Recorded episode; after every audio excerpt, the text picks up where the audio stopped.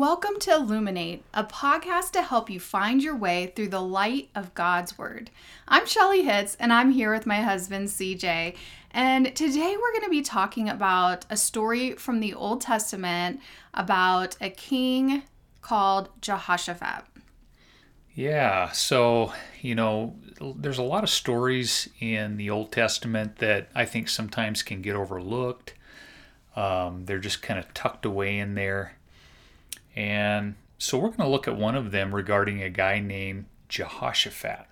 I know, you know, this brings back memories for me because I think I was like in 5th grade and we did this play at church. It was called Fat, Fat Jehoshaphat.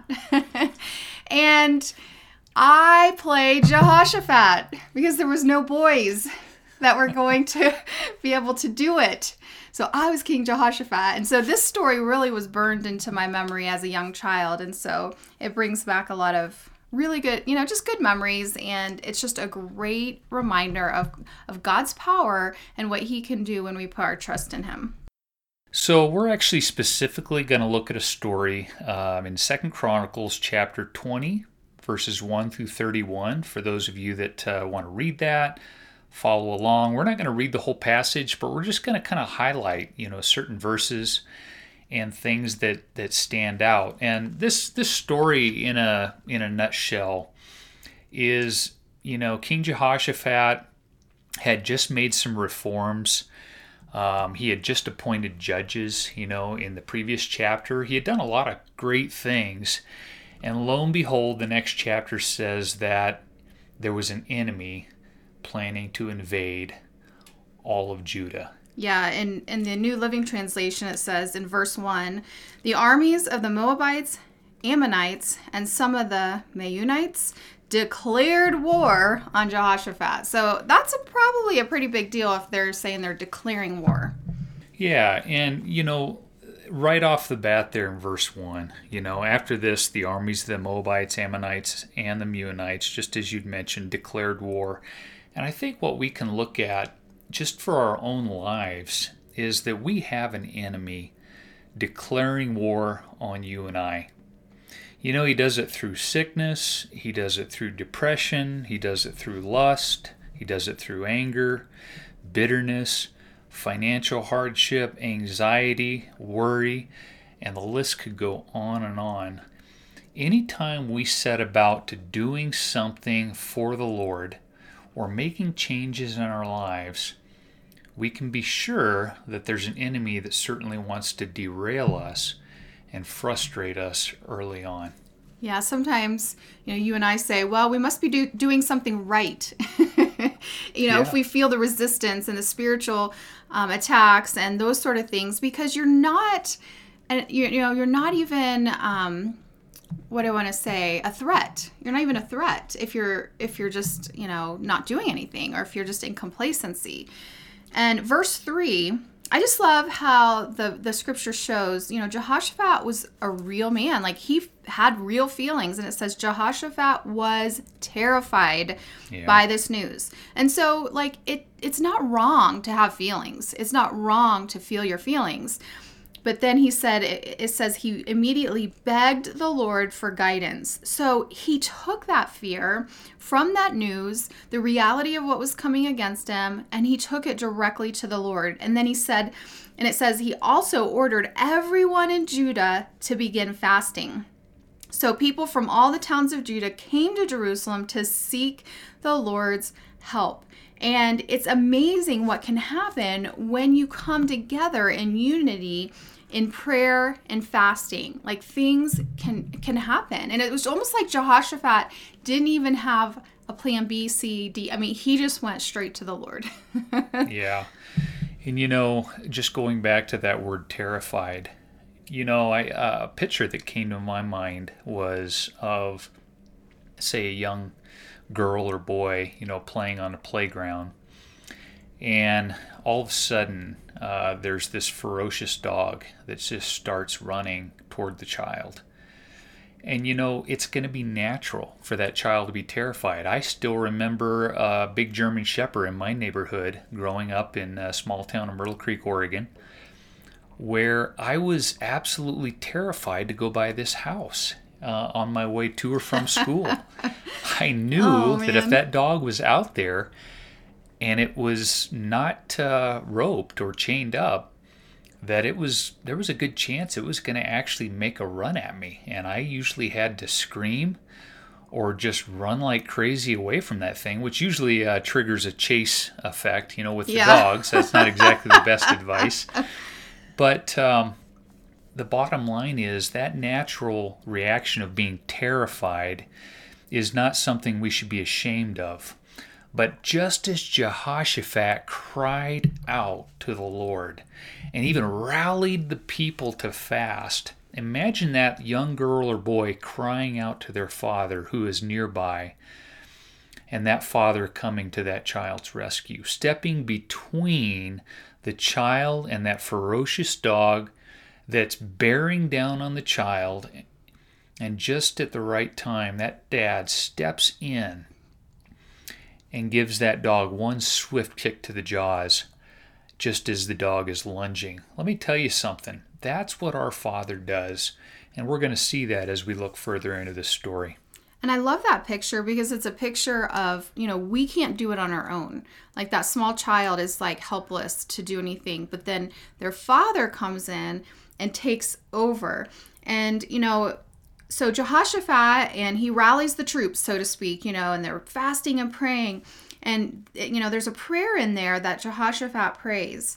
And you can read it all, you know, in 2 Chronicles chapter 20, but there's a part of it that I just wanted to bring out. It's in verse 12, and he Jehoshaphat says, "We are powerless against this mighty army that is about to attack us." And it's that same, you know, that picture of what you said about that child and that dog coming. "We are powerless against this mighty army that is about to attack us. We do not know what to do, but we are looking to you for help." Mm-hmm. And so I think there's just, it's just a picture of admitting our powerlessness and not being able to figure it out, to fix it, to do it, and then looking to God. Yeah. And, you know, for those of you that are looking to this passage, and once again, it's 2 Chronicles chapter 20, verses 1 through 31. You know, that prayer of Jehoshaphat is specifically verses 6 through 12. And, you know, as you go through that prayer, one of the things that I noticed is that, you know, he was reminding the Lord of his promises to his people. You know, Jehoshaphat is a good example for you and I today of knowing the history of God and his people through his word. We have that in the word of God. We can look back and see what God has already done. There's a history there. There's a pattern of how the Lord operates, how he does rescue his people, how he disciplines his people many times. And so we can look at this, and as we recall promises of God, it can be reassuring to say, you know what, we're not in this alone. We're not the first ones to go about this, and we won't be the last ones to go about this. You know, there are people that have conquered in the strength of the Lord. And I just think it's really neat to see how Jehoshaphat is actually reminding the Lord of the Lord's promises to his people to rescue them and to deliver them from evil. Yeah, and I think, you know, that's why we even look back to stories like this. It's a reminder. It's a reminder of God's character, who he is, you know, what he's done in the past, you know, and we can do the same. We can cry out to the Lord and remind him as well. And it's interesting though, as he finishes that prayer and he says, "We are looking to you for help." It says in verse 13, "As all the men of Judah stood before the Lord with their little ones, wives, and children." So I thought that was interesting. It was a family affair. But it says in verse 14, "The Spirit of the Lord came upon one of the men standing there." It was like cause and effect. Like you see this over and over in this story. They cried out to the Lord and they said, "We're looking to you for help." Well, the Lord responded, and it says the Lord came upon one of the men standing there. And then this man goes into just encouraging and sharing some things to the people. Yeah, Jehaziel is the guy's name. And, you know, he was someone that was just standing there in that crowd. Yeah. Little did he know that the Spirit of God was going to come upon him and that he was going to be used of the Lord that day to be a huge encouragement, not only to the people, but to King Jehoshaphat. Right. You know, the leader. And, you know, it just shows us that when we seek the Lord with fervent hearts, He speaks to us and He gives us insight, you know, into the situation. And, you know, we can go back to verse 3 again, and just that King Jehoshaphat really ordered that everyone go into a fast. You know, this was like a humbling to say, okay, we don't know what we're doing. We got this enemy that's bearing down on us. What do we do? And then you see here in verse 13 and 14, you see that God did answer. And, you know, it doesn't work the same way every time. So we're not saying that if you just undergo a 3-day fast, you know, you too are going to experience, right, you know, a breakthrough for $19.95. Oh, man. You know, so we're not saying that today. What we're saying is essentially seek the Lord. And in His good timing, in whatever way He wants to do it and whoever He wants to do it through, I believe a breakthrough will come. And we just know the pattern of God and the history of God to know that. We're not going to bottle up a formula and try to sell that to you for $19.95 today. So God cannot be put into a box, but we do know God's promises are true. And we also see the history of His people and us, you know, in His word. Yeah. And so this man, what was his name? Jehaziel. Okay, there we go. Jehaziel. He says this. He says, this is what the Lord says. Do not be afraid. Don't be discouraged by this mighty army, for the battle is not yours, but God's. Now, this is what I really remember from the story, and I think this is the scripture that most often gets quoted. The battle is not yours, but it's God's. And there was actually a song when we did that musical, Fat Fat Jehoshaphat, that, you know, was all about this. The battle is not yours, but it's God's. And yet, how encouraging to know. It's like, yeah, like we could try to muster up all our strength, all our resources, all our strategies, and try to figure out a way to come against our enemies. And, you know, yet Jehaziel was like, you know, this is what the Lord says. Do not be afraid. Don't be discouraged by this mighty army. And the Lord was even saying they were mighty. So He wasn't trying to say, you know, push it under the rug and say, oh, this is just a small enemy. No, this is a mighty army. But it says, for the battle is not yours, but God's. And then he says, tomorrow, march out against them. You will find them. And, you know, tells about like how you will find them. And then in verse 17, it says, but you will not even need to fight. Take up your positions, then stand still and watch the Lord's victory. He is with you, O people of Judah and Jerusalem. Do not be afraid or discouraged. Go out against them tomorrow, for the Lord is with you. Now, there's so much in that and so much that we could go into. Now, there are some battles in the Old Testament you'll read where they did have to fight. You know, David had to go out and fight many times. But in this particular instance, the Lord is saying, you will not even need to fight. Doesn't that just go against everything that you think of in your flesh? Oh, yeah.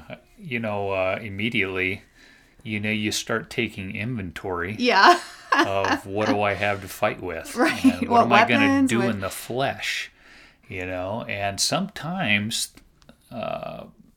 we can look to the Lord as like a last request. Now, what I love about this story is that Jehoshaphat immediately began praying. He knew right away, in the flesh, this battle was going to be impossible because 3 different armies came together. 2 allies and then, or two different armies, and then they allied with another one that they normally didn't even work with and partnered with. And it was at impossible odds. You know, it'd be like, you know, those of you that are football fans, you know, if the Citadel, you know, was facing Alabama, you know, that that day, we all know how that one's going to end. So, yeah. you know, and it's just a great example of how Jehoshaphat, you know, right away, his first response was, "Okay, Lord, I'm throwing my hands up. What do we do?"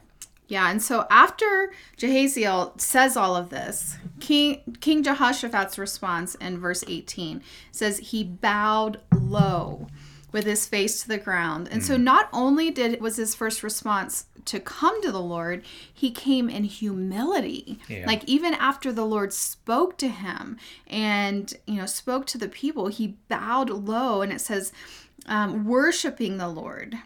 And then the Levites from the clans of Kohath and Korah stood to praise the Lord. So there was this combination of humility, worship, and praise.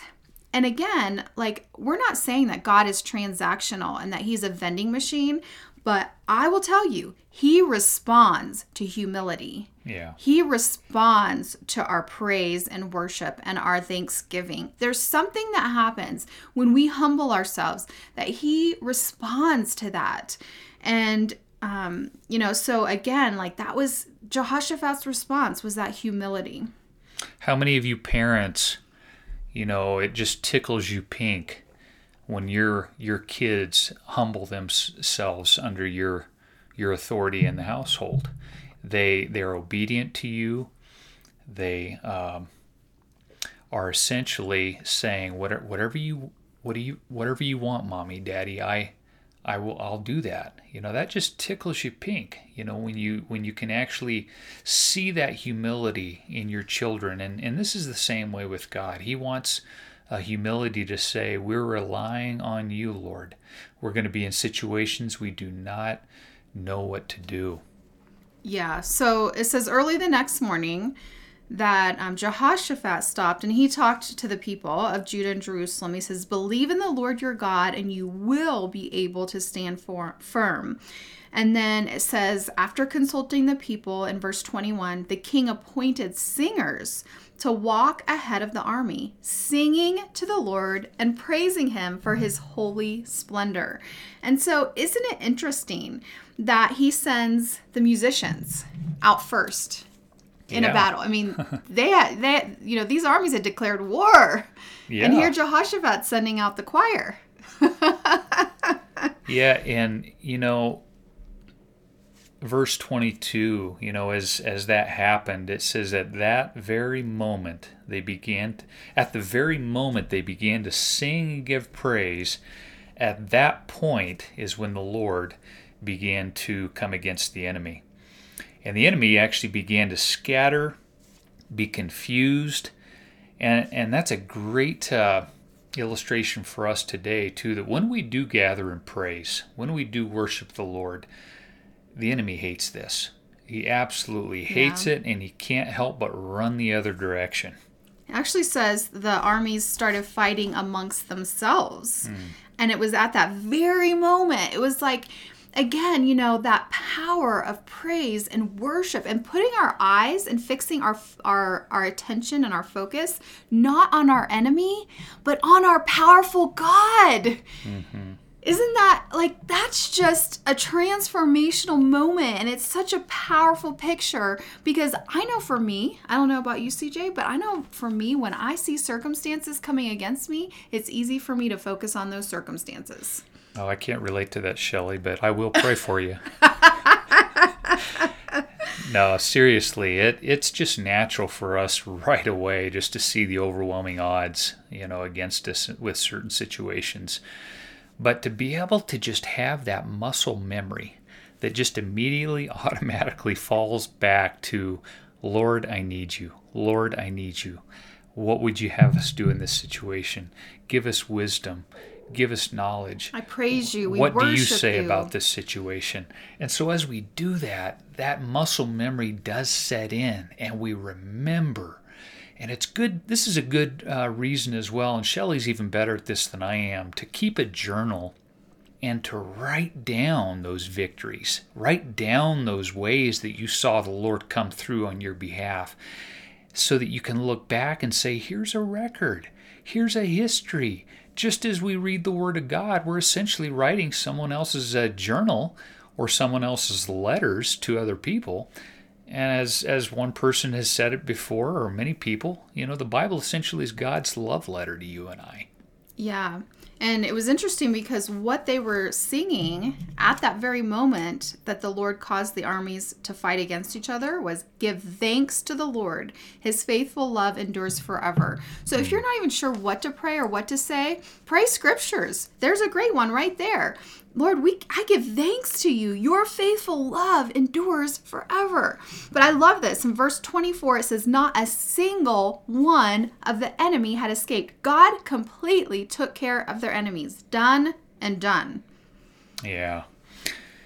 And so, you know, as we're beginning to wrap up this episode, you know, we're looking into, I wanted to just point something out in verse 29.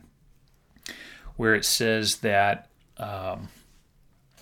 when all the surrounding kingdoms heard that the Lord himself had fought against the enemies of Israel, the fear of God came over them. So Jehoshaphat's kingdom was at peace, for his God had given him rest on every side. And, you know, right away that hit me. You know, that this is what happens when God is seen to be victorious in our lives. When we give him the glory, when we're sharing our testimony, I believe that a healthy fear of God could come over those around us that actually hear our testimonies. You know, and if many of you that are listening to this, you know that it seems that our country more and more is lacking a true fear of God. Really lacking just a reverence, you know, for God and his name. He's thrown around flippantly. His name is used as a curse word. You know, there's a number of reasons for that. But as we share the stories of God's victory in our lives, I do believe that the same can happen. You know, that happened with this great army and this victory. You know, with Jehoshaphat, is that you know, we can see the fear of God perhaps even blanket our area and our nation and the world over, you know, as these stories are shared, as God's name is revered. Yeah, there's really a power in our testimony. But just going back just a few verses, I just want to bring this out and then I'll close with prayer. It says in verse 25, there was so much plunder that it took them 3 days just to collect it all. So not only did they not have to fight, but God just rewarded them with so much plunder. It took them 3 days to collect it. And it says, on the 4th day, they gathered in the Valley of Blessing, which got its name that day because the people praised and thanked the Lord there. And it's still called the Valley of Blessing today. So what they thought was going to be their defeat and, you know, a place of fear and destruction and all of these things ended up becoming a valley of blessing. And how many times does God take those broken, difficult, hard situations and actually turn it into good? I've seen it over and over in my life. And so I just want to encourage you that whatever you're going through right now, you know, there is a light at the end of the tunnel. This is not going to last forever. God has something else for you. And we just encourage you to seek him today. So let me just go ahead and close in prayer. And Lord, we just thank you so much for every person listening right now. We just pray that whatever enemies have declared war on them, Lord, that their response right now would be to come to you, whatever that means, whether that means that they're coming to you and just crying out Jesus, the name of Jesus, or coming and asking for your help. They don't know what to do. We're powerless. We don't know what to do, but we ask for your help. Or coming in praise and thanksgiving. Lord, we just pray that you would develop that muscle memory in us, and that picture of that child and that dog coming towards us, but you stepping in between and taking care of our enemies. Lord, that you do it differently every time. There's no formula. There's no exact way, but we know that breakthrough comes when we put our complete trust in you, when we humble ourselves, and when we allow you to do your work your way. So we just pray for a powerful victory for each and every person that's listening today. And we pray this in Jesus' name. Amen. Amen. So I just want to thank you for listening today. And if this episode has whet your appetite to read God's Word, we have a free gift for you.